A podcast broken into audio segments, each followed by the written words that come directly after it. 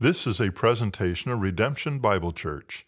For more information, please visit our website at redemptionbc.org. So, question for you. Uh, when you think about our great city of Chicago, what comes to mind? You know, you might think of, you might think of the food, right? We are a foodie city. We are filled with incredible restaurants, and all God's people in Chicago land said amen. You might think of the lakefront and the parks or Wrigley Field like packed with people on a, a Thursday or Friday afternoon. Maybe we're going to play too. You might think of, uh, of the museums, right? We are blessed with world renowned museums, history museum, science museum, art museum. Point being, you're thinking about places to go. But then when you talk to someone who might live further away from Chicago, what do you think they think about the city? See, they might say something about the cost, right? Everything is more expensive the closer in you get. They might say something about the corruption. They'd be like, Isn't it called Crook County? They might think about the crime, the violence. Uh, it's on the news, it seems like, every night. They're thinking about a place to avoid. But what if I told you about this friend of mine? He, he's great. He, uh, he's, he's an incredible cook. And uh, to the point that, like, I don't think I have ever said no to an invitation to dinner at his house, uh, to the point that I've actually just invited myself over for dinner sometimes. And we'll sit out on his patio in the summer just talking, and he'll, he'll share, we'll talk about culture, he'll share about all the things he's seen as he's traveled the world.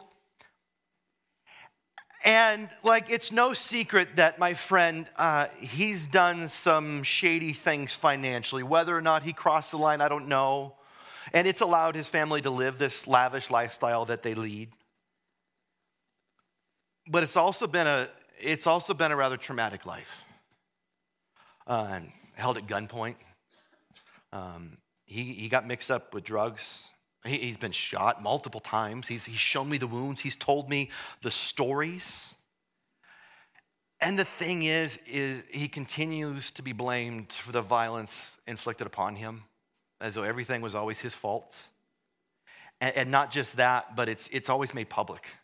It, every story he's experienced, it's on the news for all to see.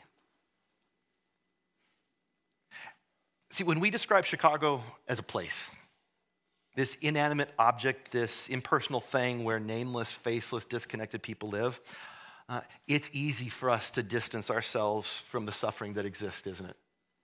That's down there. But what if we viewed Chicago as a person? A living, breathing human being, uh, an, an intimate, living, interconnected being, one capable of experiencing a wide range of emotions and expressing those emotions. Right? It starts to give names and faces to the stories that draws us into the story and allows us to be bothered by the brokenness that exists in our city. That's the power of personification. A literary tool that the poet uses in the poems that make up the book of Lamentations that we're going through. Poems that tell the story not of a place, but of a person, telling her story, the story of a woman named Jerusalem, telling the story of her sin and telling the story of the suffering brought about by her sin. Poems that were performed by the Jewish people each year as a ceremony on the day of Tisha B'Av as they fasted and as they lamented destruction uh, of the temple in Jerusalem and the city or the temple in Jerusalem and the city uh, in 587 BC at the hands of King Nebuchadnezzar and the Babylonian army, making the poems of Lamentations a, a liturgy of lament. Liturgy being a, a work of the people, something that we do together, something done in community that points us to God, and in this case, helps us learn how to lament and why. This is the liturgy that we are using to guide us through this season of Lent, a season in the church's liturgical calendar, right? This lived remembrance of the life of Christ entered into by us as the body of Christ, a season of reflection.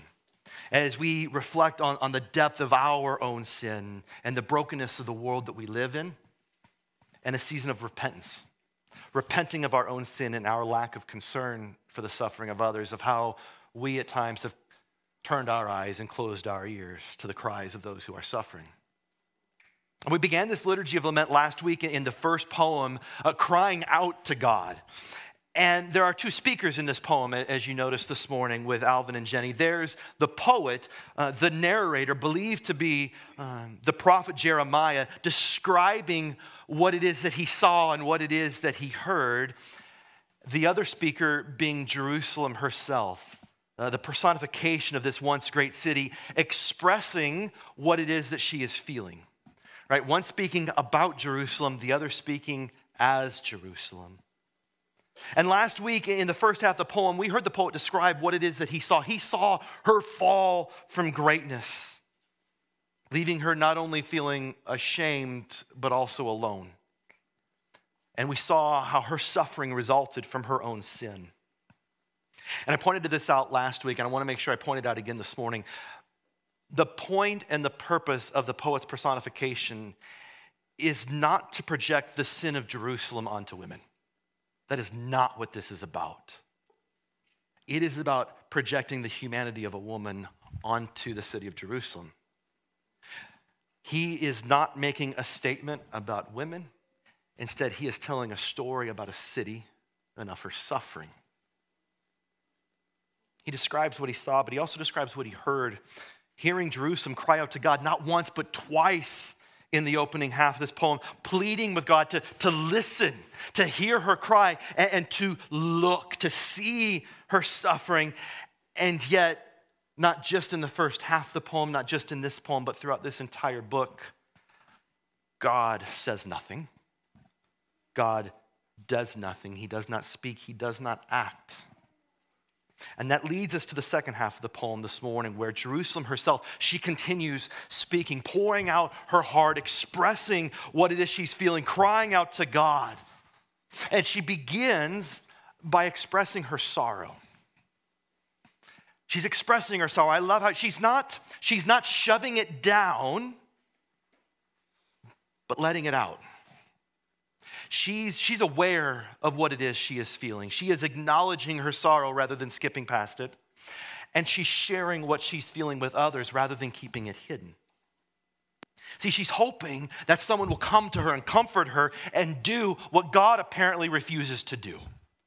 Thinking God is, is unwilling to see her suffering, that he's too busy to care, she then turned to these random strangers that are passing by.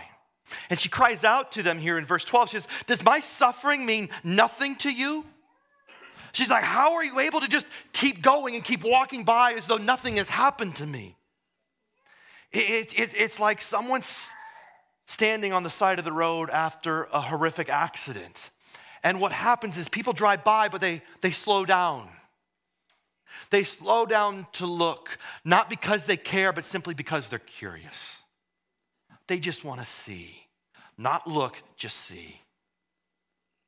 Or it could be like the story that Jesus tells in Luke 10 of a, of a Jewish man who had been mugged and robbed and beaten and left half dead along the side of the road, only to have a priest and a Levite come along and they so very clearly see his suffering. They hear him crying out. And so both of them, Jesus says, they go out of their way not to approach the man, but to avoid him.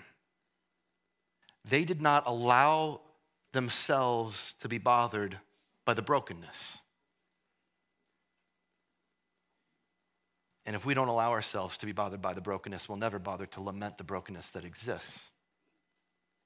And so she pleads again. She says, Stop, stop. Even if just for a moment, don't drive slow, stop. Look at me and what's happened to me and see. See if there's any sorrow like my sorrow. See, is anyone ever suffered the way that I am suffering?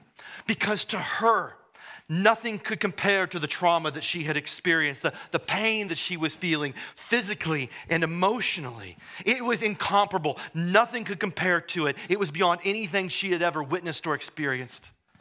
It was immeasurable. It, It did not register on that scale of one to 10 that you see in the doctor's office. There was no emoji for what she was feeling. And I think we can relate to that.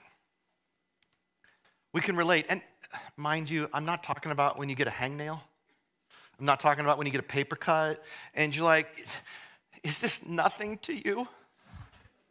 Look, look and see my hangnail. I have no clippers with which to clip it with. Now, mind you, if you have a cardboard paper cut, that's a whole nother beast. You have my permission to full on wail there's paper cuts and then there's cardboard paper cuts.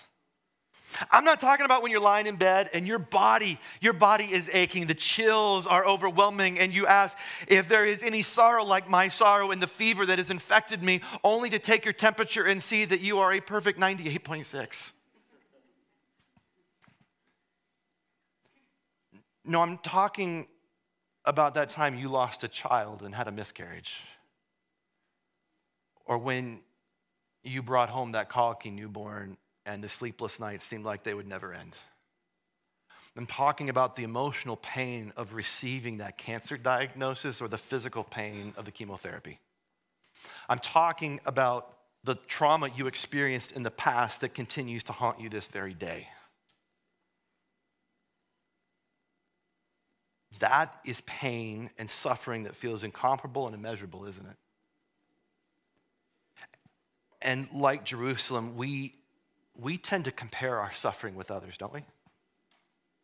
I mean, even by me simply providing examples of suffering, you were already likely inherently doing it, thinking one of two things thinking either, mm, my suffering's nothing like that, or thinking, I have suffered way worse than that. I would have given anything to trade what I had for that. And when we, when we compare our suffering with others, it leads us to one of two responses. Sometimes it leads us to apologizing for our suffering, minimizing our own suffering, especially when we are around those that we think have it worse than us. Remember when we brought our uh, boys home from the hospital when they were little people, uh, and people found out we had not one but two newborns at the same time, they would always, without fail, downplay their own experience with their children.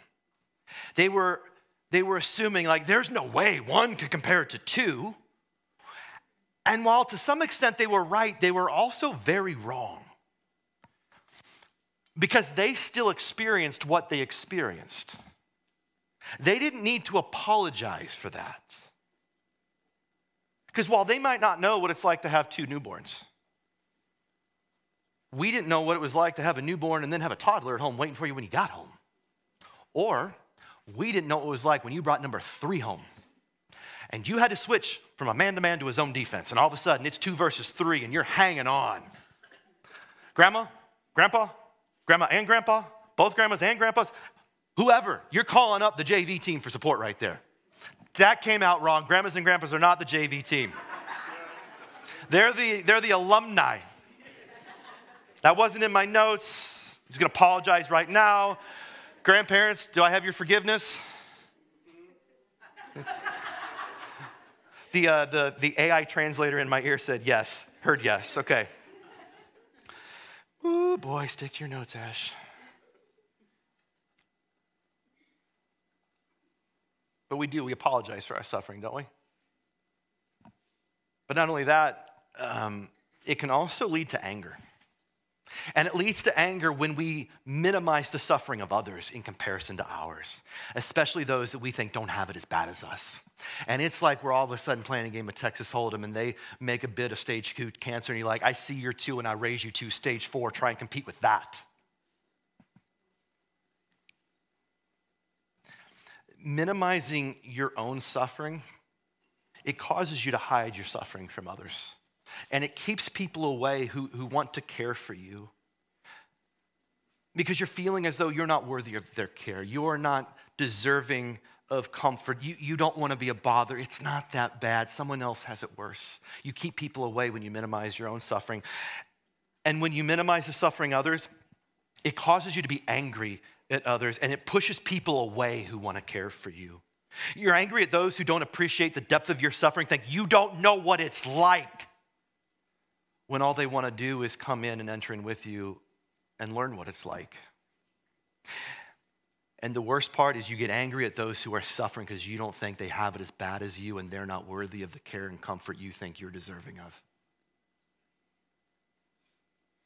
Suffering's not a contest. It is not a competition. There is no need to compare your suffering to anyone else's. There are no winners and losers in this. In fact, we all lose when we minimize anyone's suffering, be it our own or that of someone else. All it does is further isolate us and left us feeling more alone in our suffering. And for Jerusalem, she, she, she felt sorrow, but her sorrow, it not only stemmed from her suffering, but also from her shame. Knowing, she says, that her suffering it was brought upon her by God. She knows what the poet acknowledged last week. She knows that the Lord inflicted this on me and that it was out of his fierce anger. And, feeling, though, as though she finally has someone to listen, even if it's a, a, a perfect stranger, even if it's somewhat reluctantly, she goes on to describe her suffering to these passersby of how God on high, he sent fire down into my bones. She's feeling God's judgment in the very core of her being. God, he, he says, she says, he, he spread a net. He, he trapped her with nowhere to go but one direction. And that direction is back. He turned me back, turning her back to him, facing the one that she had sinned against. And it left her stunned. It left her faint. It left her weak. Eugene Peterson, writing in the message, he left me with nothing. He stripped it all away.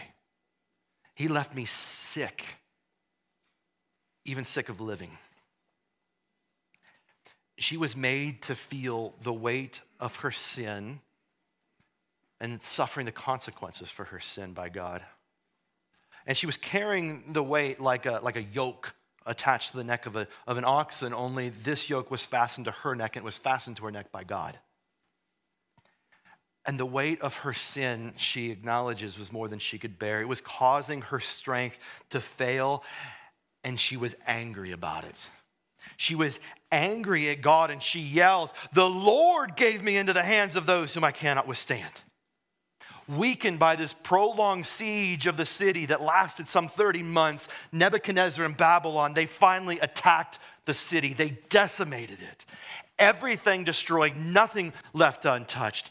And her weak and starving soldiers, her once mighty men, they didn't stand a chance. She says, He summoned an army against me to break my young men. As though she's attempting to gain some sympathy here by drawing attention to their lack of experience and claiming this was, this was never a fair fight. Right? This is like the JV team scrimmage in the varsity. They never stood a chance. And on top of that, the varsity team paid off the rest. Man, the thing was rigged the whole time.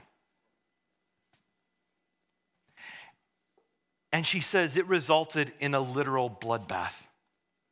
She says the soldiers, they were trodden like grapes in a wine press, grapes crushed by the hand of God, rivers of blood flowing down the streets of this decimated city.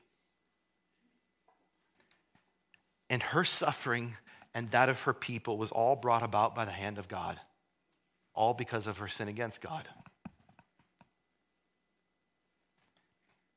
When we live in a way counter to the way God has created and called us to live,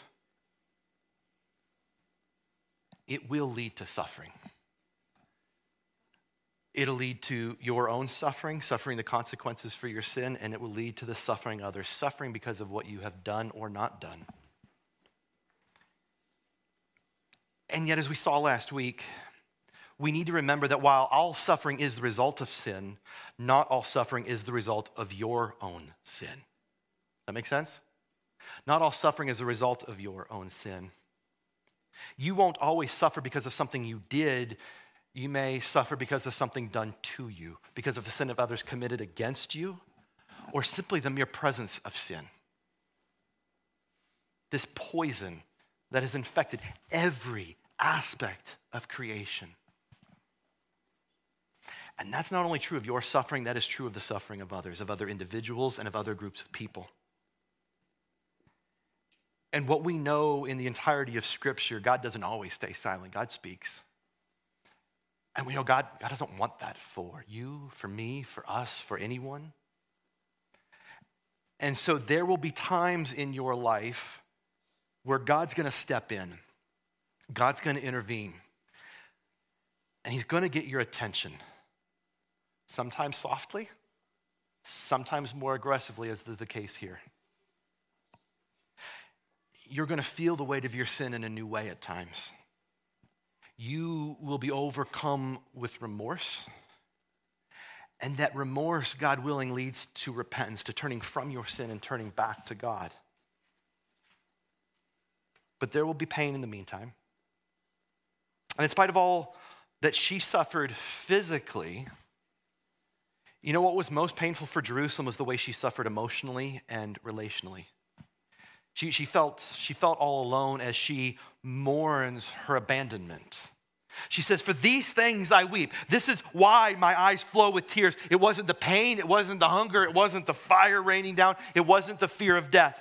No, what broke her, what brought her to her knees and brought her to tears was that she was left all alone. She was suffering alone. She says, For a comforter is far from me. No one, will, no one will sit with me. No one will put their arm around me. No one will listen to me. There's, there's no shoulder to cry on. There's none to revive my spirit. All they do is mock me and blame me and run from me. Now, sometimes we suffer alone by choice. Maybe not consciously, but subconsciously. We suffer alone by choice. Sometimes overcome with such anger, thinking no one understands, we just push everybody away without even knowing it and other times overcome with shame, keeping people away, hoping they never know what happened. Sometimes we suffer alone by choice, but other times we suffer alone not because nobody knows, but because it feels like no one cares.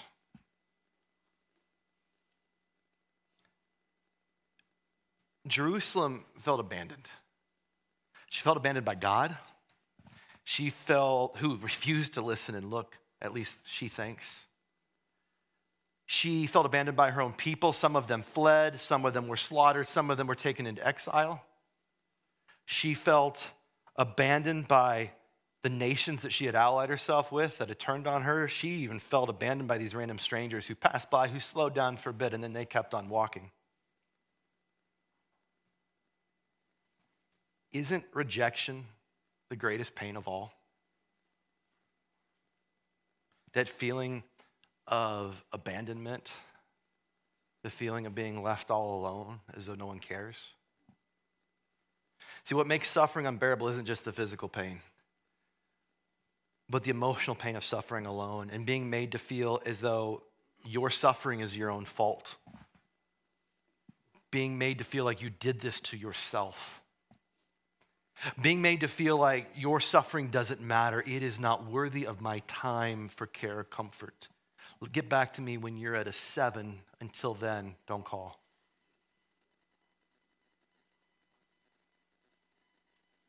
Which leads to being made to feel as though you don't matter. Can we agree no one should ever have to suffer alone? Amen? And can we add an asterisk on there that that's regardless of the reason why they suffer? whether they're suffering because of something they did, does that mean they shouldn't have a comforter?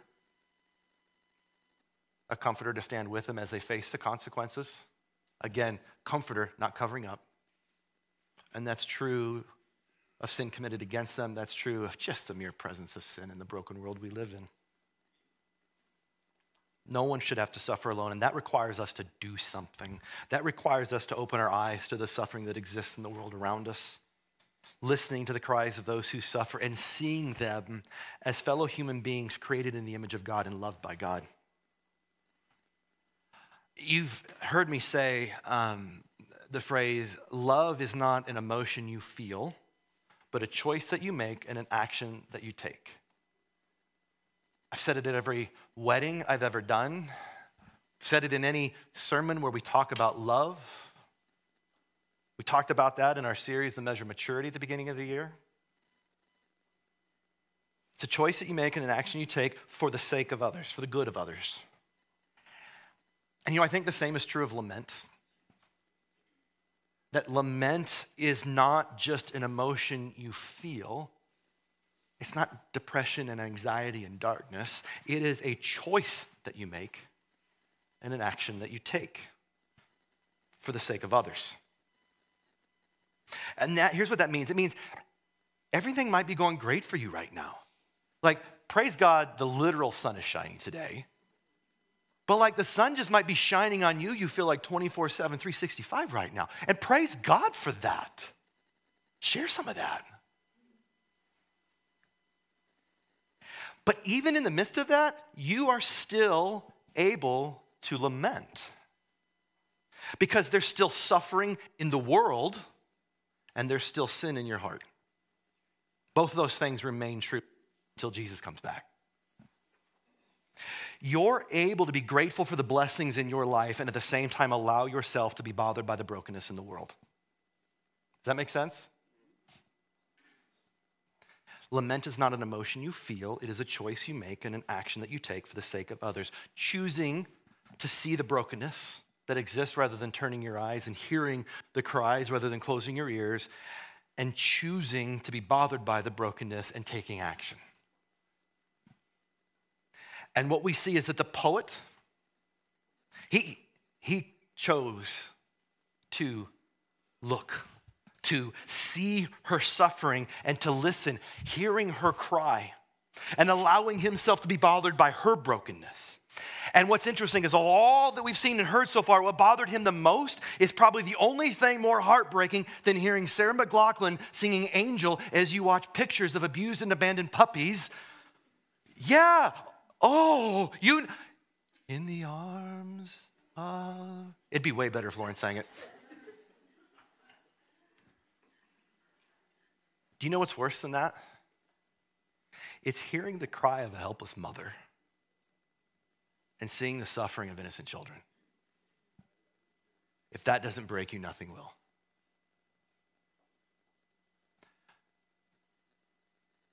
And if, and if you think, nah, I'm good, go, go to the Children's Florida Cancer Hospital. Walk through that. Go through the NICU. Look at the parents looking through the glass. She says, My children are desolate. They have no hope for a future for the enemy has prevailed. I don't know exactly how she was reading at this point, but I got to think that she's almost out of breath. She's got nothing left. And it's almost as if the poet, he senses a pause because he, he can't stay quiet anymore.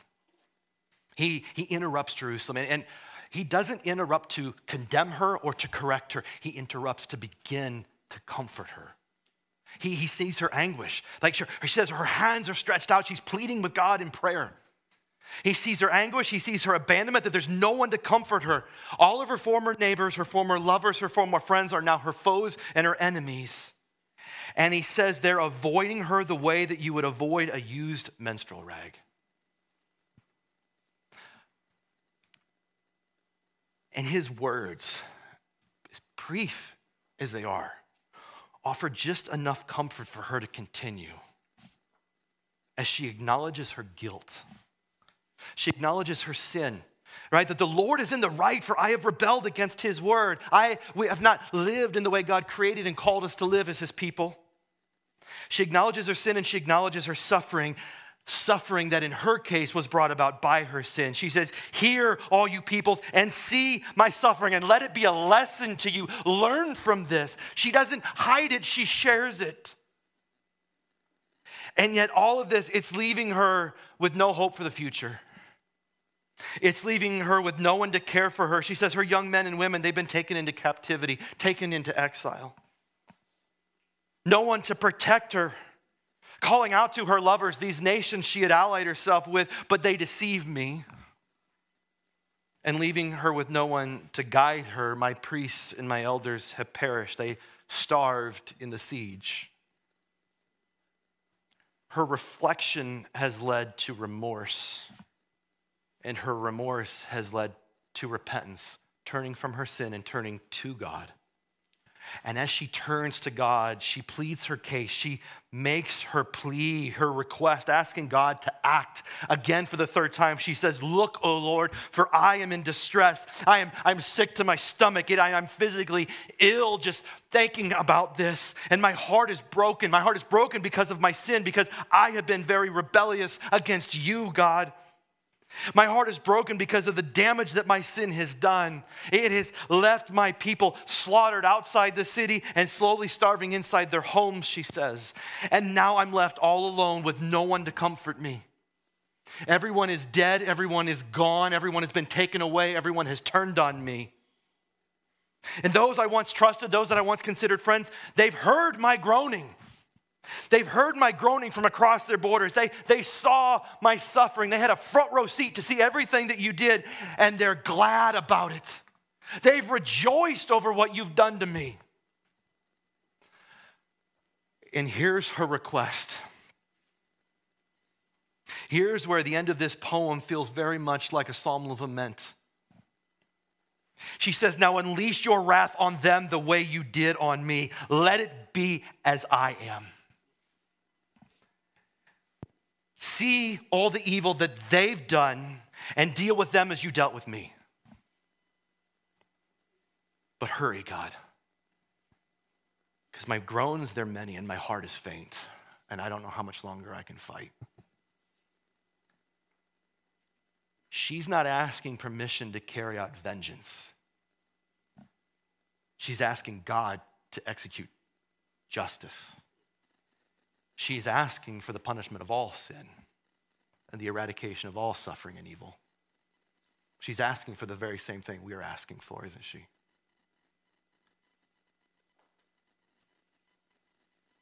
And so, what does God want from us as we end this first poem? I think He wants from us exactly what He wanted from Jerusalem, what He's always wanted of His people. Ever since sin fractured our world, this poison infected creation, God wants us to be bothered by the brokenness both our own and that of our world. He wants us to be bothered by our own brokenness, by the sin that exists in our lives and the suffering that it causes. He wants us to see our sin for what it is rebellion against God, repeated rebellion, going against the way He has created and called us to live, having done the things He told us not to do, things that God knew were damaging to us, to others, to all of creation and for having not done the things that He commanded us to do, things that He knows are good for us. He, he wants us to feel the weight of our sin, seeing the suffering that it brings to ourselves and to others. And He wants us to turn from our sin and turn back to Him. Our remorse leading to our repentance again and again and again without limit, without hesitation, allowing Jesus to bear the weight of the sin that we are unable to bear as the one who took on our sin who knew no sin every sin, knowing that by his wounds, the blood he shed, the death he died, we are healed and we are forgiven and we are comforted by his spirit within us. God wants us to be bothered by our own brokenness, and He wants us to be bothered by the brokenness of the world and the suffering that exists all around us. He wants us to see the suffering brought about by sin, seeing the suffering and hearing the cries. He wants us to come to him and to cry out on their behalf, demanding that he look and that he see the suffering, even though we already know he does. Henry Nouwen, in his book, Turn My Mourning into Dancing, writes that suffering invites us to place our hurts in larger hands. When the weight is too much to bear, we give it to someone who is stronger to bear it for us. And so, what God wants is He wants us to trust Him. He wants us to trust that He is working even when we don't see it, even when we don't believe it. Working to relieve the suffering that exists, working in and through us as the hands and feet of Jesus, and one day eradicating all suffering through the return of Jesus. God wants us to be bothered by the brokenness, or else we will never be bothered to lament the brokenness. Thanks for listening. For more audio content and information about redemption, please visit our website at redemptionbc.org.